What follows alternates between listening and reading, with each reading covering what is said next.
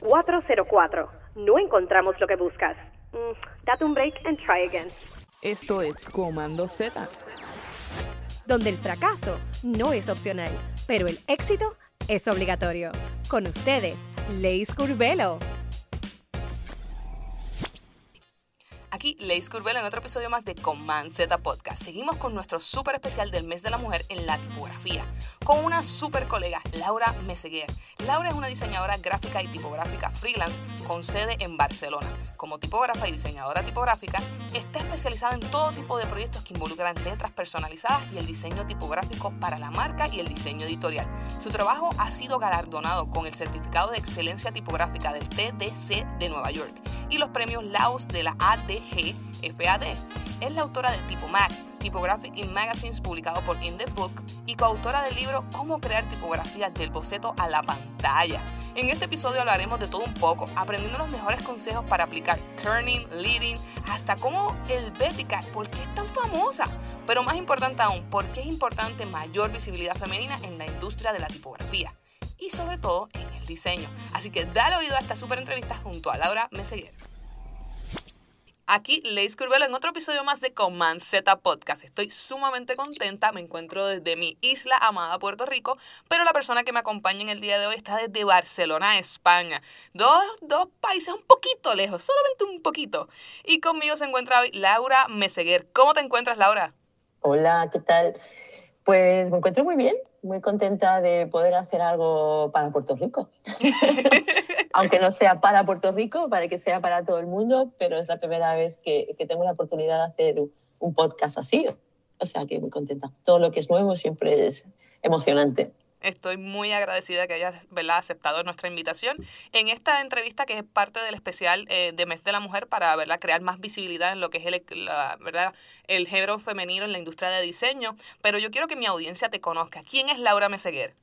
Pues bueno, Laura Meseguer eh, es una persona, eh, mujer, diseñadora, autora y docente. Así es como un poco el, el resumen. ¿no? Entonces yo soy diseñadora gráfica de formación, pero me especialicé en tipografía por pura pasión, vocación.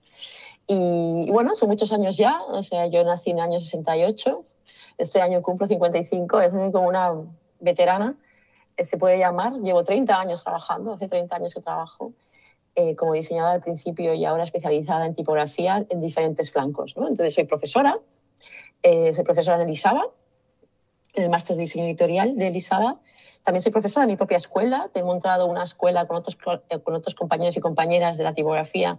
Tenemos una escuela eh, que se llama Tipo G, Escuela de Tipografía de Barcelona, que damos eh, formación en diseño de tipografías. Es como, en realidad, es un workshop largo, ¿no? de enero a junio. Son casi 250 eh, horas. Y eh, también pues, he tenido la oportunidad de, de, trabajar desde lo que llamábamos en general autoría, ¿no? que es escribir sobre tipografía, tuve la oportunidad de hacer un libro sobre tipografía en las revistas y después también co-escribir un libro de cómo diseñar tipografías de voz a la pantalla con Cristóbal Enestrosa desde México y José Scaglione desde Argentina. Y bueno, más cositas, o sea, me dedico a la tipografía plenamente, desde el diseño, tanto para mí eh, como proyecto personal, desde mi fundición, Tipotones, como por encargo. Yo también estoy especializada en diseño de tipografías a medida, tanto para branding como para diseño editorial y también pues dibujar marcas, etcétera. O sea, digo, o sea docencia, autoría, eh, escribir eh, y trabajar para el cliente es un proyecto propio. O sea, que todo ese mundo ¿no? que se retroalimenta de una manera como muy, muy relevante, puedo decir ya, porque una cosa no, casi yo creo que ya no viviría sin la otra. Yo creo que mi profesión eh, vive todas esas ramas y, y, entonces por eso puedo configurar eh, mi disciplina y mi manera de hacer. Pues eso, a, a full time. Casi nada, como decimos nosotros. Eh, yo creo que esto es un poco un chiste, pero también es real. O sea, la gente me encuentra a mí online porque mi, mi nombre es, es, muy complicado y así que soy la única, aparente y alegadamente en la faz de la tierra. Pero cuando yo busco información de usted, esto ha sido wow. O sea, usted tiene experiencia y trabajo de sobra. Eh, soy mayor, soy mayor. No, no, no es eso nada más. Usted puede ser Son mayor. 30 años. La verdad es que yo también he tenido oportunidad últimamente en los últimos dos años, sobre todo, o si quieres, post-pandémico, ¿no? Hacer como una reflexión también, ¿no? Y la verdad es que es mucho, mucho andado, eh, mucho andado y todo lo que queda. Todo lo que queda. Me parece fenomenal. Tengo una pregunta que, que me surgió por ahí, pero antes de, de lanzarnos hay, hay que definir un poco, ¿verdad? ¿Qué, ¿Cómo usted define lo que es la tipografía? Pues mira, tipografía hay muchas definiciones, ¿no? Además de entrada ya, si hablamos del lenguaje, ¿no? Tipografía del lenguaje ya podríamos definir que tipografía tiene muchos significados, ¿no? Aquí, en castellano, español, tipografía es, es la imprenta, ¿no? O sea, decimos, tipografía se define como el arte de imprimir con tipos móviles, ¿no? o sea, en genérico. Entonces, claro, la tipografía, por un lado es eso, que es la- hace referencia a la impresión tipográfica, por otro lado, tipografía es también el uso de, la, de, las- de los alfabetos, ¿no? Tipografía, conocemos como tipógrafos o tipógrafas esa profesión que, que hace referencia a aquellas personas que usan tipografía, en un sentido muy amplio también. Y después está el diseño de tipografías, ¿no? Entonces, para mí el, el lenguaje y tipografía van unidos, es muy importante y siempre me gusta hacer como, como algunas diferenciaciones, pero simplemente porque a veces se dice es tipógrafa, ¿no? Es tipógrafa, pero sí, pero también diseño tipografías, ¿no? Entonces, hay muchas cosas, ¿no? Entonces, para mí la tipografía, como que hay tantas, tantas, tantas, tantas definiciones posibles, ¿no? Yo he intentado hacer un poco la mía a mi manera, ¿no? Y para mí, la tipografía, los alfabetos, las letras, eh, constituyen la presentación del lenguaje. Y como tal, pues son la esencia del diseño, ¿no? Porque el diseño, o sea, como el diseño gráfico, y no solo el diseño gráfico, ¿no? El diseño en general eh, necesita de la tipografía, ¿no? Entonces, eh, imagínate, obviamente una revista, pero imagínate también, pues, un teléfono móvil, ¿no? O imagínate un- una pantalla de, de un- de una de un microondas. Todo necesita o, sea, o los mandos de un coche, ¿no? Todo necesita tipografía, ¿no? Entonces, o la calle, ¿no? Solo que vayas paseando por la calle, quiere decir la tipografía es para mí muy relevante, ¿no? Para mí es la esencia, ¿no? Y, en realidad, si os fijáis, ¿no? Que la forma de una letra se puede decir tanto con tan poco, es realmente fascinante, ¿no? Entonces, para mí también la tipografía la defino como aquello tan fascinante que con tan poco puede decir tanto, ¿no? Definitivamente. Una de las cosas que a mí me más me sorprende, he estado viajando en este año reciente y de repente pues veo diferentes tipos de traducciones y cómo una letra puede utilizar, ser utilizada para diferentes lenguajes y cuál es la representación y lo que quiere decir esa letra según el, el lenguaje. Es impresionante, si uno como que toma ¿verdad? El, el átomo de lo que es una letra y lo que compone una letra, eh, es impresionante cuando ves todo, ¿verdad? Lo que es la tipografía en sí, cómo la utilizamos y cómo nos comunicamos a través de ella. Ya hablando un poco más de, del porqué de este, de este episodio, que me parece eh, fenomenal, que en, eh, ¿verdad? anteriormente tuvimos con nosotros a Sandra y a Daphne de Chicas de Tipas Type, eh, y estamos tratando, ¿verdad?, de, de abrir ese espacio para crear más visibilidad de lo que es el género femenino en la industria de diseño. También usted fue parte del catálogo Mujeres Hispanas y Tipografía. ¿De qué se trata desde su perspectiva? Porque ya nos contaron un poquito, pero yo quiero saber la suya. Además, está bien que me preguntes porque no, no, no sé lo que dijeron ellas, por lo tanto, no estoy influenciada para nada. Pues mira, es un, yo creo que es un proyecto que también surgió de una manera como muy orgánica, ¿no? Porque, o sea, nosotras justamente con Sandra estuvimos en el ITP de Tokio y allá es cuando estuvimos con Gloria Kondrup, eh, que es la persona que lleva eh, el centro, ¿no? El Hoffman Center. Entonces estuvimos hablando mucho de llevar la, la tipografía hispana femenina a Pasadena, ¿no?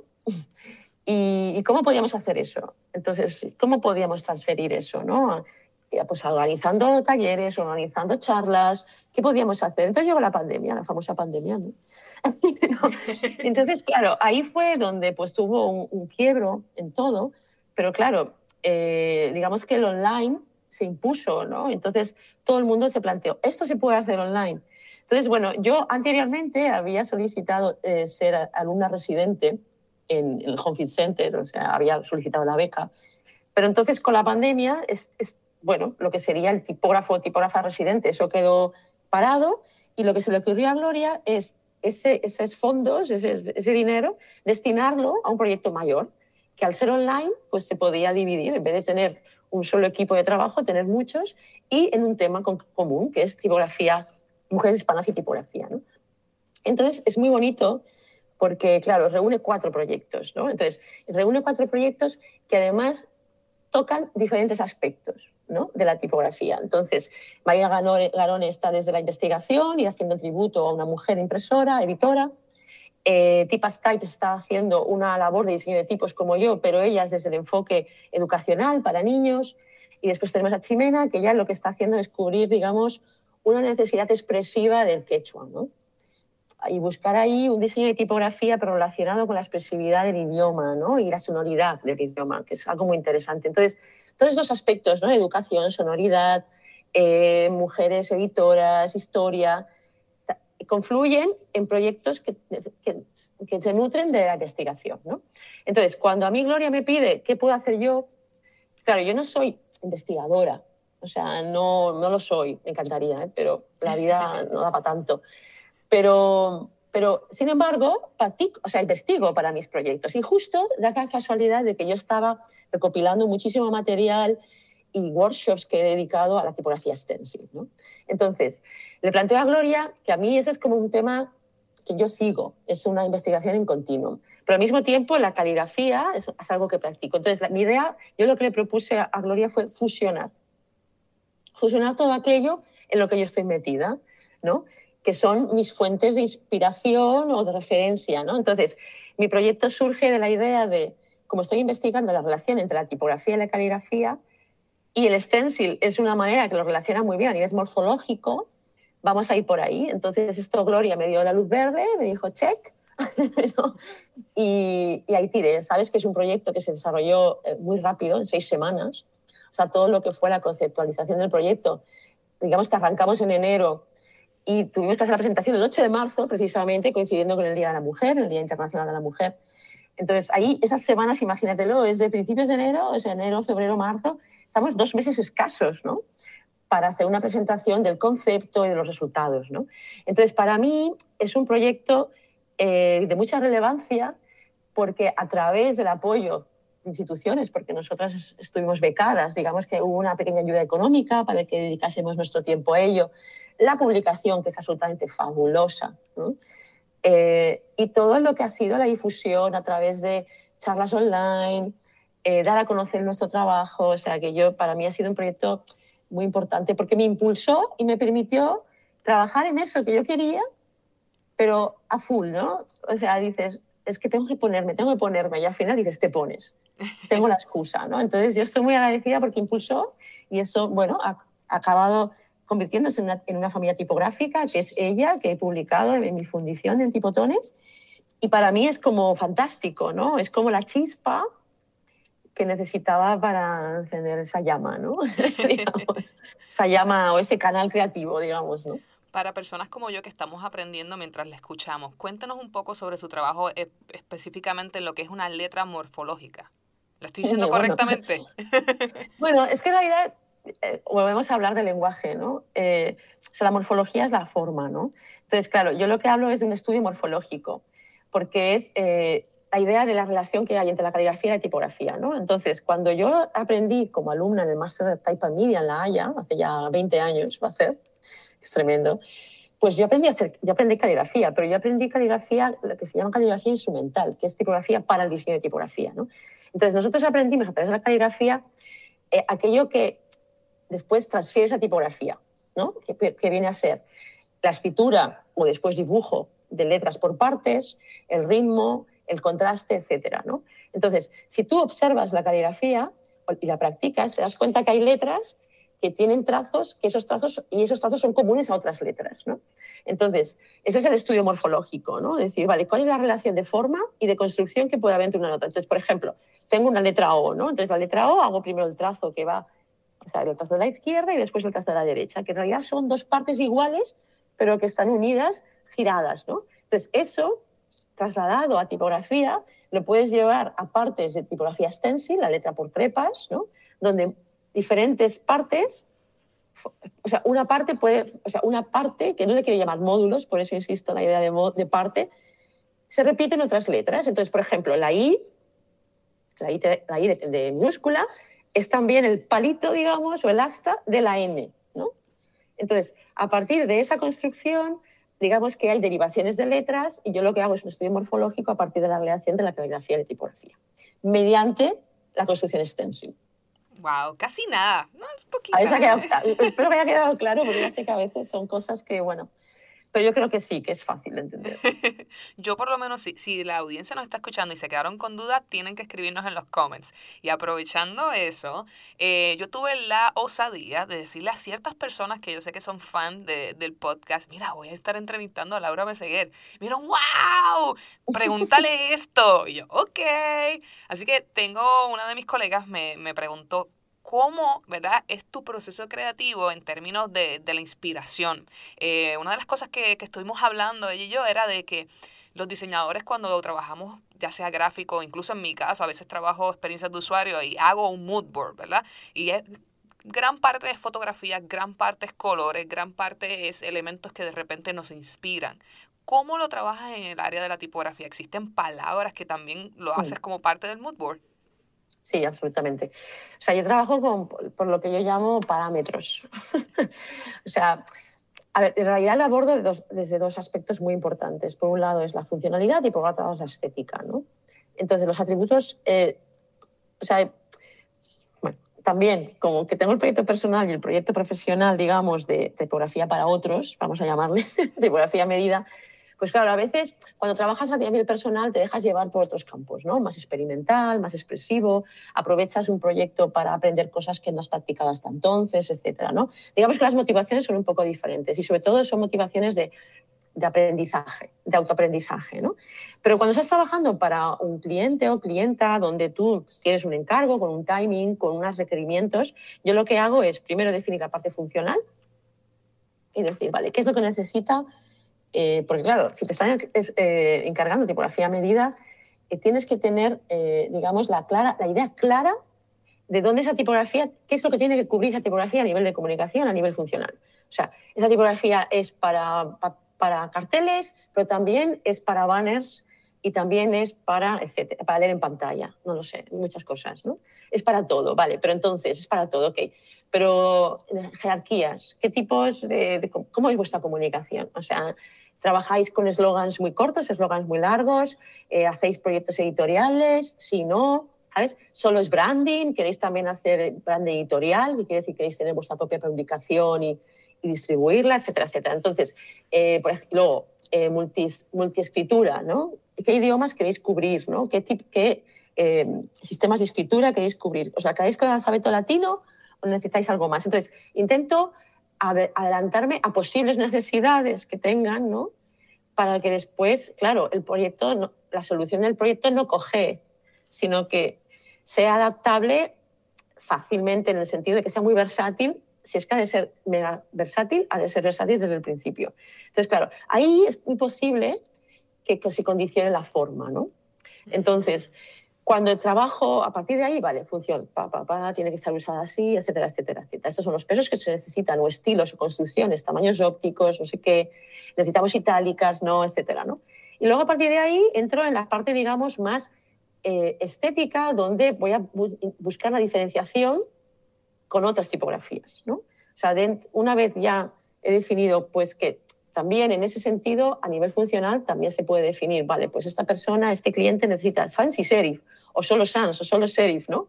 O las dos, ¿no? Entonces, a partir de ahí es súper importante también tener muy claro eso, ¿no? Si vamos a tener que abrir esa amplia gama o nos vamos a quedar en un estilo tipográfico más, eh, digamos, reducido. Y entonces, a partir de ahí es donde pongo atributos. Digo, vale, ¿cuáles son los atributos de la marca? ¿no? ¿Qué es lo que quiere comunicar esta empresa? Entonces, esos atributos que la empresa quiere comunicar son los que yo intento eh, trasladar y comunicar a través del diseño tipográfico, que no solo es el alfabeto que diseñamos, sino cómo se usa después. Entonces, también es súper importante, estamos hablando de inteligibilidad y legibilidad. Entonces, ya no es solo cómo diseñas las tipografías, sino cómo se usan. Entonces, por eso es muy importante decir, vale, es que vamos a tener titulares enormes. Entonces, claro, esa letra que va a ser usada muy grande, puedo darle como más esbeltez, por decir algo, ¿no?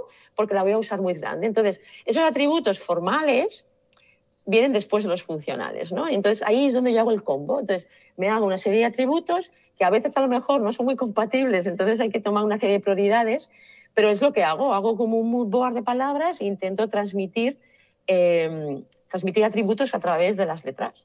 Eso es lo que hago. Wow, o sea, me, me acaba de volar la cabeza porque me quedé pensando de repente eh, y, esto es un detalle tan mínimo, pero es que dentro de su explicación me, me resultó hasta gracioso. De repente, su, la funcionalidad, hablemos de, por ejemplo, legibilidad, y estoy diciendo legibilidad y lo pongo dentro del mood board, pero entonces la tipografía que escojo para legibilidad no, no puede ser una, una, una, tipografía que no sea legible en el mood board, porque lo que quiero provocar es eso, ¿verdad? Para inspirarme a generarla. Estaba como, oh, wow. Claro, por ejemplo, por ejemplo, ¿no? Todo va conectado y lo que es muy importante es que en realidad es un proceso, ¿eh? O sea, muchas veces tú tienes quizá, eso también se desaprende, ¿no? O sea, llegar a los proyectos con, con una idea, ¿no? dices, no, es que vaya a ser así, ¿no? Y después te das cuenta de que el proyecto te lleva a la solución, ¿no? Porque tú lo que estás cubriendo, somos diseñadores, ¿no? O sea, el diseñador lo que está haciendo es diseñar en el sentido de componer, maquetar, solucionar, uh -huh. eh, digamos, necesidades de comunicación. Entonces nosotros nos adaptamos a eso. Entonces, claro, la, la, letra es maravilloso, ¿no? Porque, claro, hay mucha gente que dice, pero hace falta más tipografía, es el clásico, ¿no?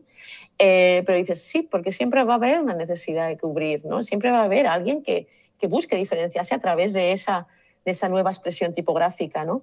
Pero al mismo tiempo es una cosa que también, pero claro, una A siempre es una A. Dice, sí, pero dentro de esa A es una A, hay un espacio ¿no? de expresión propia que es de ahí donde, como yo hago una A, se diferencia de cómo hace una, pues Sandra o Dafne, ¿no?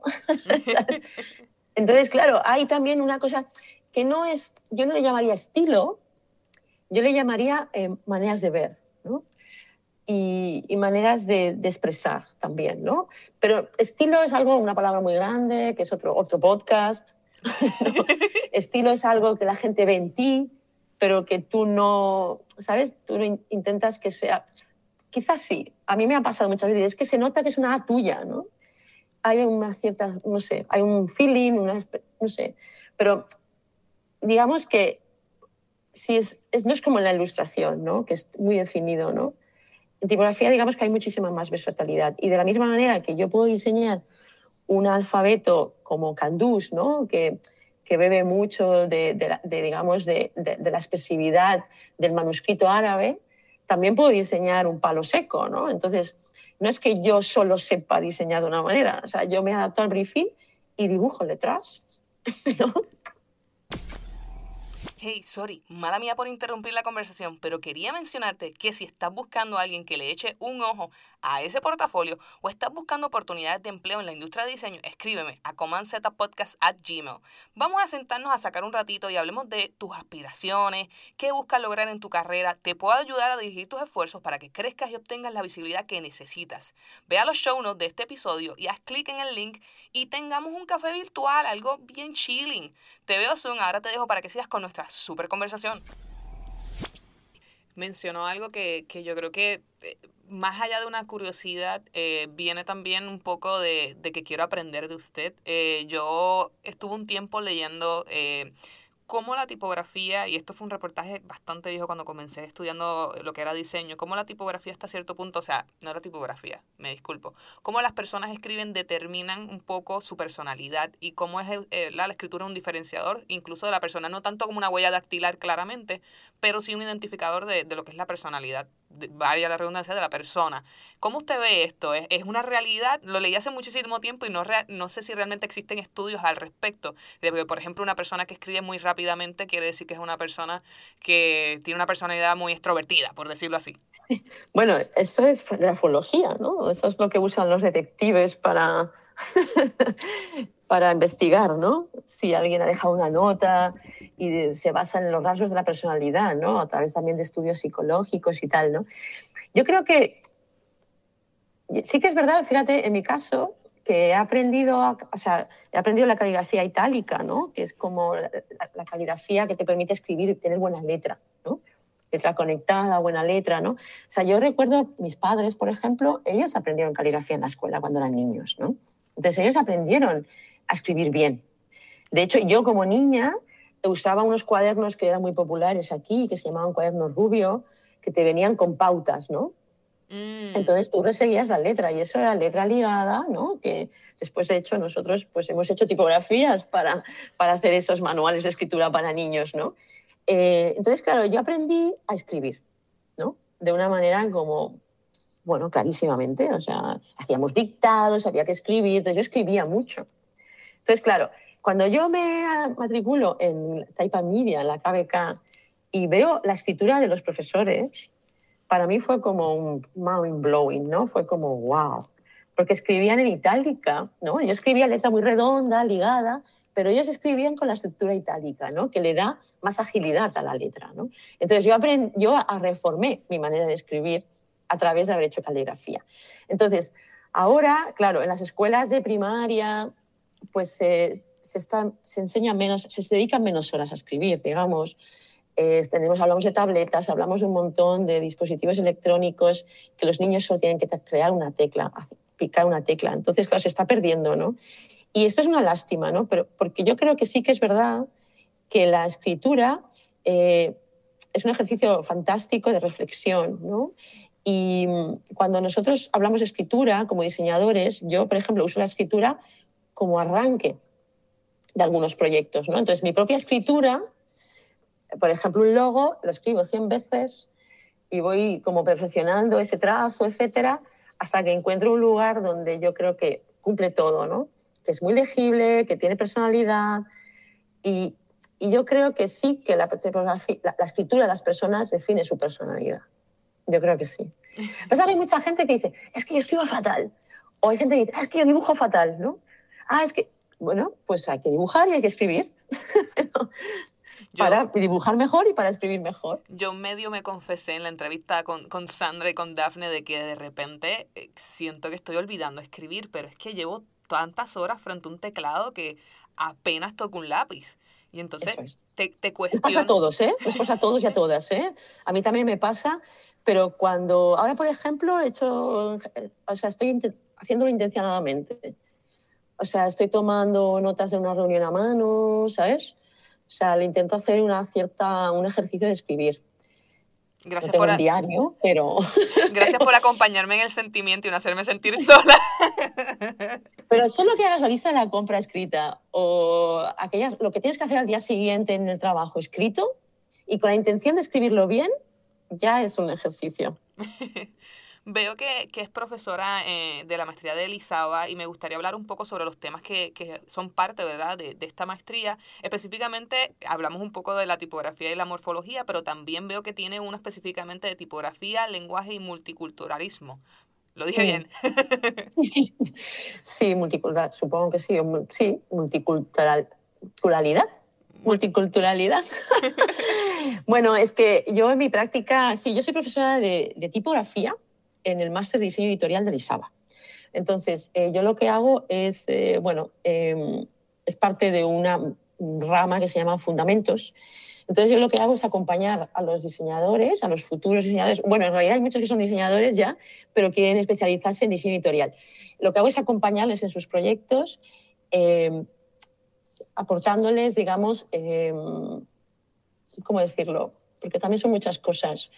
Aportándoles digamos, el acompañamiento para que consoliden sus conocimientos y que puedan ser autónomos en esto. El tema de la tipografía en las escuelas es algo muy interesante porque eh, los alumnos que vienen de muchos lugares diferentes, son másteres internacionales, tanto el que se imparte en español como el que se imparte en inglés, eh, son másteres internacionales. Entonces, los alumnos vienen de muchos diferentes lugares y tienen muchos backgrounds diferentes, eh, muchos, digamos, historiales eh, como alumnos diferentes, experiencias profesionales diferentes. Entonces, no hay un patrón común en esos alumnos. Entonces, claro, las clases arrancan eh, de un modo más teórico, donde yo intento saber quién tengo delante, ¿no? Intento eh, conocer a las personas que tengo conmigo en clase, porque voy a estar con ellos de octubre a junio, a julio, de hecho. Mm. Entonces, claro, son muchos meses de acompañamiento. Entonces, yo les acompaño en el proyecto de revista, el proyecto del libro y el, y el proyecto de eh, plataforma editorial online, en pantallas.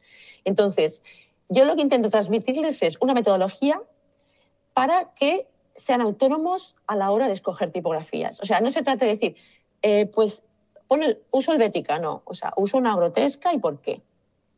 ¿Sabes? O sea, un palo seco, grotesco y por qué, ¿no? O uso una serifa de esta manera o de aquella manera. Uso una tipografía con más contraste por esto.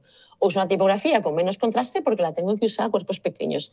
Todo esto es lo que yo estoy estando, o sea, por eso se llama fundamentos, con unas bases para que ellos tengan criterios, no solo para usarlas, sino para defender sus proyectos, ¿no?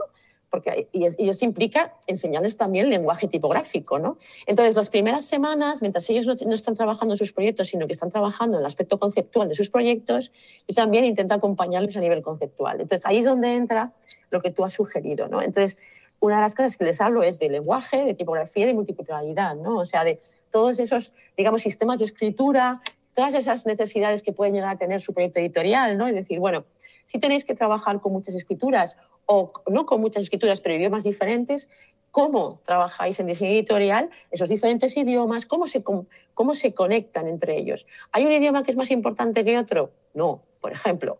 Pues entonces, ¿qué, ¿qué estilos de tipografías tenemos que escoger para que ninguno de los idiomas destaque más que el otro? O al contrario, quiero trabajar por contraste quiero usar el mismo tipo de letra, el mismo tamaño de letra, pero que trabajen por contraste. Entonces, hacemos mucho trabajo de combinación de tipografías, que eso es una de las grandes cosas, ¿no? entonces, el tema de multiculturalidad, yo diría también como multilenguaje, ¿no? más bien, ¿no? Como idiomas. Y luego, claro, también enseñarles cómo diferentes culturas trabajan la tipografía, ¿no? O diferentes idiomas. Por ejemplo, el alemán tiene palabras larguísimas, ¿no? Entonces, en diseño editorial esto es una pesadilla, ¿no? Entonces es muy posible, porque es muy difícil cortarlas, etc. Entonces a lo mejor es posible que si tú trabajas en textos en alemán, el ancho de tus columnas tenga que ser mayor para evitar cortar palabras, ¿no? Entonces es todo este, este tipo de cosas, ¿no?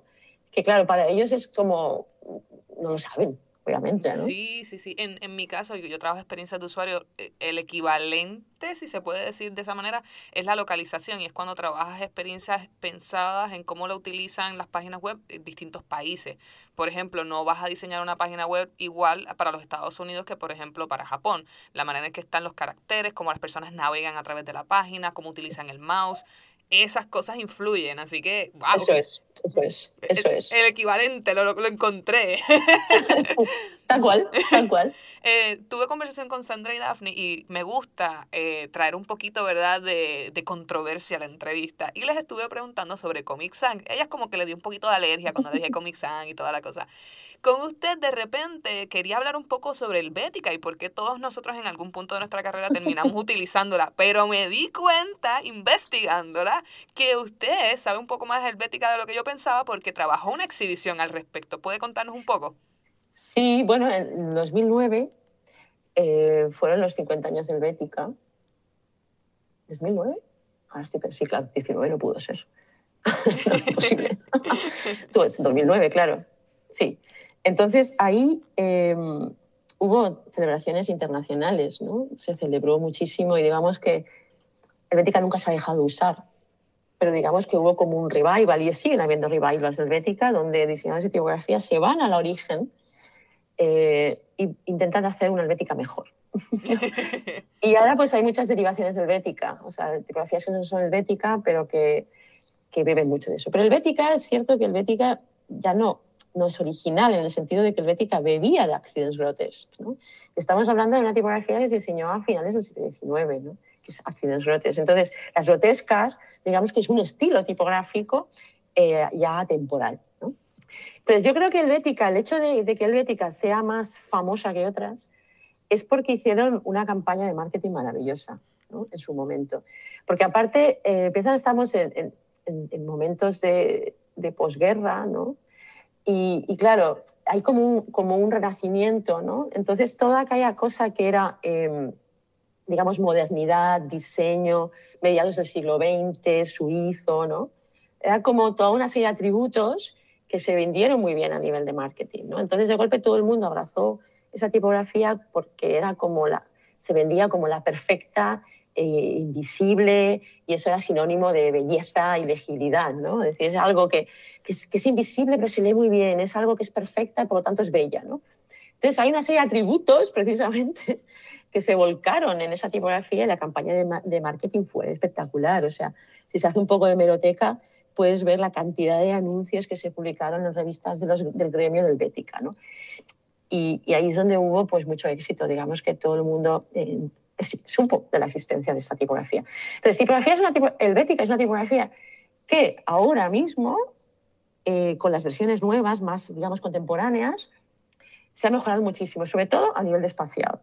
O sea, el Bética originalmente se diseñó para, para tamaños grandes y digamos que las primeras versiones digitales arrastraron esos parámetros de espaciado que eran, correspondían a títulos. Entonces, cuando tú, una tipografía que está diseñada para títulos, la usas para textos, siempre el espaciado va a ser demasiado ajustado.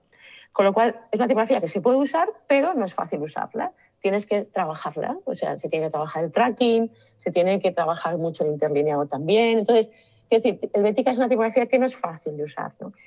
Y de hecho, cuando tú después la usabas como un PDF, no sé si a ti te ha pasado que veías algunas letras petadas, ¿no? Y esto es porque no, estaba, no tenía un hinting adecuado, ¿no? O sea, si ese mismo PDF lo hubieras hecho a partir de texto trazado, no, hubieras, no hubiera petado, ¿no? Entonces, claro, es un, como una prueba de algodón, ¿no? Cuando tú veas un documento que tiene una L de helvética petada es porque es una versión antigua, es de las, de las, de las primeras versiones digitales, ¿no? Entonces, bueno, eh, para mí, eh, yo tuve la oportunidad de participar en una exposición de homenaje al Bética y la persona que era el comisario general, que es Oscar Guayabero, me invitó a hacer el timeline, la historia de la tipografía, ¿no? Entonces me dio una pared, me dio una pared y yo hice el timeline, ¿no? Entonces fue fantástico porque ahí un montón de investigación. Pues entonces yo, bueno, tuve la oportunidad de participar en una exposición de homenaje al Bética en el Museo del Diseño de Barcelona. Y el comisario, que era Oscar Vallavero, me invitó a hacer la parte, digamos, del timeline, de lo que es la, línea de tiempo que define la historia de la Helvética. ¿no? Y fue muy interesante porque una de, una de, las partes de la exposición era Helvética en uso. ¿no? Y claro, yo lo que hice fue también el en uso, pero a través de la historia de la tipografía, ¿no? Entonces, a través de especímenes, de pósters emblemáticos de los años 80, y fue una labor preciosa, la verdad. Entonces, ahí, pues yo también vi que, claro, Helvética a, a mí ni, ni, me gusta ni me disgusta. O sea, creo que es una tipografía eh, muy adecuada a su tiempo y que afortunadamente ahora está, eh, digamos, rediseñada, redibujada, redibujada eh, para que funcione mejor. Así que la, la helvética hasta cierto punto ha sido ha sido como un Bad Bunny que le han dado bueno, buen mercadeo. Sí, no, de verdad, es en serio, ¿eh? no digo yo. ¿eh? Quiero decir, ahora que te pones a investigar, que precisamente fue lo que tuve que hacer para participar, en poder construir esta línea de tiempo, pues descubrir todas estas cosas, también hablando con gente, comunicándome con Linotype, etcétera, etcétera. ¿no? Pero es bien, bien curioso porque muchas personas eh, que están en la industria dicen, no, es que, es que, es que esa es la perfecta. Y de repente le preguntas por qué, no te dan contexto, pero es que hemos seguido moviendo, ¿verdad? Esa, ese pensamiento de que es la ideal. Y ahora que usted le explica, hace mucho sentido que, vamos, está creada para títulos, vamos, o sea, tal vez utilizarla en, en, a nivel editorial, cómo la utilizamos, cómo la espaciamos. Así que no necesariamente es perfecta. no, pero ¿sabes qué pasa? Que como mucha gente ha decidido usar Helvética como como un statement, de alguna manera. O sea, esa, eso que hablamos de la neutralidad de la letra, ¿no? Si usamos helvética, nos vamos a centrar en el mensaje, ¿no? No nos vamos a centrar en la forma tipográfica, pero en realidad no es verdad, porque usar helvética ya es un statement, ¿no? O sea, ya estás diciendo algo con el hecho de que usas helvética. O sea, no hay tipografía neutra, ¿sabes? Hay tipografías mm. más neutras que otras, puedes decir, pero no hay ninguna tipografía que sea invisible. Buenísimo. Yo creo que ese va a ser el quote de este episodio. No hay tipografía neutro. no hay ninguna tipografía invisible. bueno, ya estamos casi llegando a las secciones recurrentes del, podcast. Son, son preguntas que, hacemos eh, ¿verdad? en cada uno de nuestros episodios. Eh, y son ¿verdad? siempre para aprender, para que nuestra audiencia aprenda. Em, fallando en lo fácil. Eh, y creo que esta pregunta la voy a transformar un poco porque para mí es importante tomar algunas de las inquietudes de la gran mayoría de la audiencia. ¿Cuál es el error más común cuando se trabaja el kerning y el, leading? Hmm. Eh, o sea, con leading quieres decir interlineado. Ajá, exacto. Vale. Pues yo creo que em, los errores, en realidad, bueno, el kerning es algo que si no está en la fuente, mejor que te olvides. Lo mismo que, o sea, una tipografía mal espaciada, que viene a ser el espaciado general de la tipografía, porque el espaciado es, parte del diseño. O sea, como tú defines el espaciado de tu tipografía con la diseñas, forma parte del diseño. Y luego el, kerning es ese espaciado específico entre pares de letras. ¿no? Entonces, si una tipografía tú la estás usando, y esto es lo que le digo a los alumnos, tienes pares de, pares de letras que son pruebas de fuego. ¿no? Si tú tienes una V y una A que no están terneadas, olvídate de esa tipografía, vete a buscar otra ya, o sea, fuera. Porque es una pesadilla, o sea, lo que no puede hacer un, usuario es estar espaciando la tipografía, no tiene sin ningún sentido, ¿no? Entonces, claro, eh, cuando tú estás trabajando en un logo es otra cosa, ¿no? Porque tú a lo mejor partes una tipografía existente y tienes que ajustar no el espaciado general, o sea, no lo que sería el tracking, sino entre algunas letras, porque a lo mejor al haber aumentado el tamaño de las letras enormemente, eso se, se modifica. ¿no? Entonces ahí es donde el kerning eh, manual, digamos, interviene, pero yo hablaría de tocar kerning solo cuando estés trabajando una palabra, dos palabras. Si es texto, si el kerning no está funcionando, olvídate. ¿no? Y luego, con respecto al leading, al interlineado, esto depende mucho de la, morfología de la letra. ¿no? O sea, no es lo mismo que tengas ascendentes y descendentes cortas que largas. ¿Cuál es la altura X? Entonces, en función del tamaño del ojo medio, pues si tienes un ojo medio pequeño, esto probablemente se traduce en ascendentes y descendentes más largas, con lo cual tu interlineado va a tener que ser mayor para que no choquen entre ellas. ¿no? Entonces, el interlineado va a depender de la morfología de la letra. Entonces, en InDesign y programas de edición, pues tienes interlineados por defecto, que es el 120%, ¿vale? Entonces, esta es una de las primeras cosas que hablo con mis alumnos el día que llego. Hola, buenas tardes, soy Laura. el interlineado por defecto es el interlineado por defecto. Pero los alumnos piensan que como el programa te está diciendo que esa tipografía cuerpo 8, o sea, si tienes a cuerpo 10, tu interlineado son 12 puntos, pues no se lo cuestionan. Entonces, yo lo que estoy enseñando a los alumnos es que se cuestionen cuál es el interlineado adecuado para la tipografía en función de la morfología de la letra. Entonces, ahí es donde fallan muchos, muchos alumnos, porque no se, paran a mirar la letra y la morfología de la letra. ¿no? Entonces, claro, luego hay otros aspectos, hay aspectos estéticos. Tú puedes abrir más el interlineado si, por ejemplo, es una poesía, etcétera, ¿no? Pero tú te, fijas en los periódicos, el interlineado es muy apretado. Para ahorrar papel, para que quepan más caracteres por columna, etcétera, etcétera. Pero es que precisamente las tipografías para periódicos tienen una morfología de tipografía para periódico, que es ojo medio grande para que se pueda leer bien a cuerpos pequeños y ascendentes y descendentes más pequeñas para poder apretar más el interlineado. Con lo cual, depende de qué tipografía estés usando lo, impresionante que son las proporciones y lo importante que es para el diseño. Cuando yo decidí de, estudiar diseño, mi mamá me dice, ah, qué bueno, porque vas a dibujar y no tienes que bregar con matemáticas, que eres terrible. Y es como, mira, eh, tengo que bregar con proporciones, tengo que bregar con números, tengo que trabajar. Sí, porque si diseñas una página también estás trabajando con, con, los puntos, con la rejilla base, con los márgenes. Tienes que buscar esa, esa armonía, si quieres, numérica, ¿no? pero luego ver que eso funciona a nivel de color, ¿no? El color tipográfico. Claro, claro. Tengo una muy buena mentora, ex jefa, que siempre me decía, tienes que tener ojímetro. Y a mí siempre me daba mucha risa. Me decía, los números te pueden decir si vas bien o no, pero tu ojo crítico es el que te va a decir si realmente funciona o no. Tal cual, tu regla es el ojo, eso está claro. ya estamos casi finalizando, pero no me puedo ir sin preguntarle si tiene alguna historia de terror. ¿Cuál ha sido su peor experiencia creando una tipografía y qué aprendió sobre eso?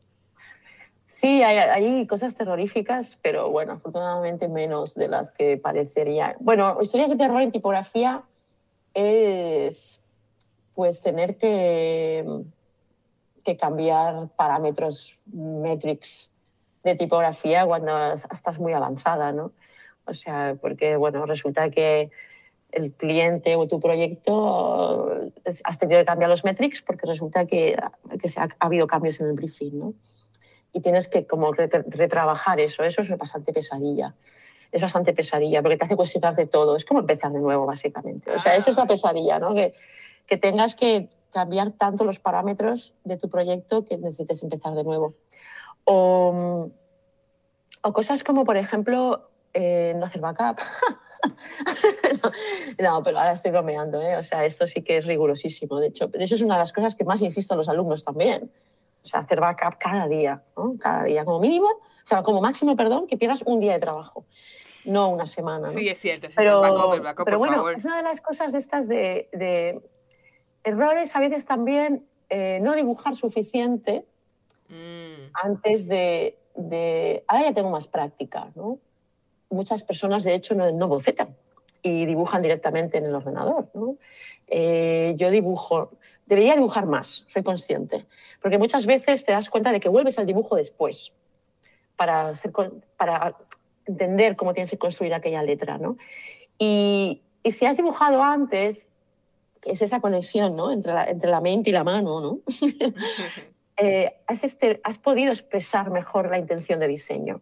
En cambio, cuando lo intentas hacer con vectores, a lo mejor crees que, que lo puedes solucionar, pero pierdes mucho más tiempo. ¿no? Entonces, uno de- yo creo que una de las grandes historias de terror es cuando tienes poco tiempo, no dibujas suficiente previamente y después tener que solucionar tantas cosas en el ordenador que te falta tiempo de reflexión. Yo creo que no es una historia de terror en realidad, son unas, historias de errores, ¿no? más que de terrores. Pero, pero sí, yo creo que hay que dibujar, intentar llegar a la parte digital cuando ya tienes el diseño muy interiorizado y que cuando lo pases, transfieras a vectores, que son las cosas más difíciles, ¿eh? transferir ese, ese swing que tiene la letra en, dibujada a mano a vectores, esto es de las, de las cosas más dificultosas. Entonces, contra más interiorizado tengas tu letra, contra más, eh, digamos, eh, comunión tengas con, la- con lo que has dibujado, más fácil te va a ser eh, después eh, encontrar soluciones para a lo mejor letras que ni siquiera has bocetado. ¿no? Pero bueno, yo creo que bocetar más, dibujar más y, y tener como muy claro con el cliente, con el encargo, todo, todo, todo, todo, todo, todo, antes de empezar a dibujar y hacer validaciones, ¿no? De 12, 12 letras, 24, ¿no? Enseñar al cliente, y enseñar, hacer al cliente partícipe de tu proceso también. Porque entonces si hay algún momento en que el cliente no está seguro o segura o, no lo entiende, no es tan grave como si es Al después, final, ¿no? Exacto. Ahí sí que Exacto. sí, ahí sí que sí. Bueno, ya estamos finalizando y obviamente no puedo cerrar la entrevista sin preguntarle por qué necesitamos más mujeres en la industria de diseño, en especial en la tipografía. Si nos puede hacer una invitación a que más chicas se nos unan. Eh, mira, pues yo creo que eso está cambiando y, y a mucha más velocidad de lo que parece. A ver, lo que pasa es que siempre, siempre pasan cosas en el camino, ¿no? Eh, En las escuelas de diseño, no sé en, cómo es en Puerto Rico, pero aquí la mayoría de las alumnas son mujeres. Pero luego en la, en la profesión se refleja menos, ¿no? Ahí hay estudios sociológicos eh, ¿no? que hablan de que las mujeres tenemos muchísimos más intereses y que la tipografía es una disciplina que tienes que estar como muy, muy ah, eh, centrado, eh, centrado, bueno, centrado no es la palabra, centrado tienes que estar para todo, pero como muy, eh, digamos, muy comprometido con esto, ¿no? Y cuando tienes muchos intereses es más difícil dedicarle el tiempo que requiere, ¿no? Esto es una posible explicación, etcétera, etcétera, ¿no? Pero, sin embargo, yo creo que el, eso ha pasado también en, otras disciplinas del diseño. O sea, el diseño gráfico, antes porque parecía que no existían mujeres diseñadoras y ahora se está reescribiendo la historia del diseño, la historia del arte, se está reescribiendo desde, desde lo femenino, pero no es porque sea un punto de vista femenino, sino porque han habido muchas mujeres que no se las han mencionado. Entonces, hay muchísimas mujeres que han formado parte de estudios de diseño importantísimos donde no se les ha mencionado. ¿no? Entonces, ahí hay un tema muy importante también eh, de la implicación de los medios, ¿no?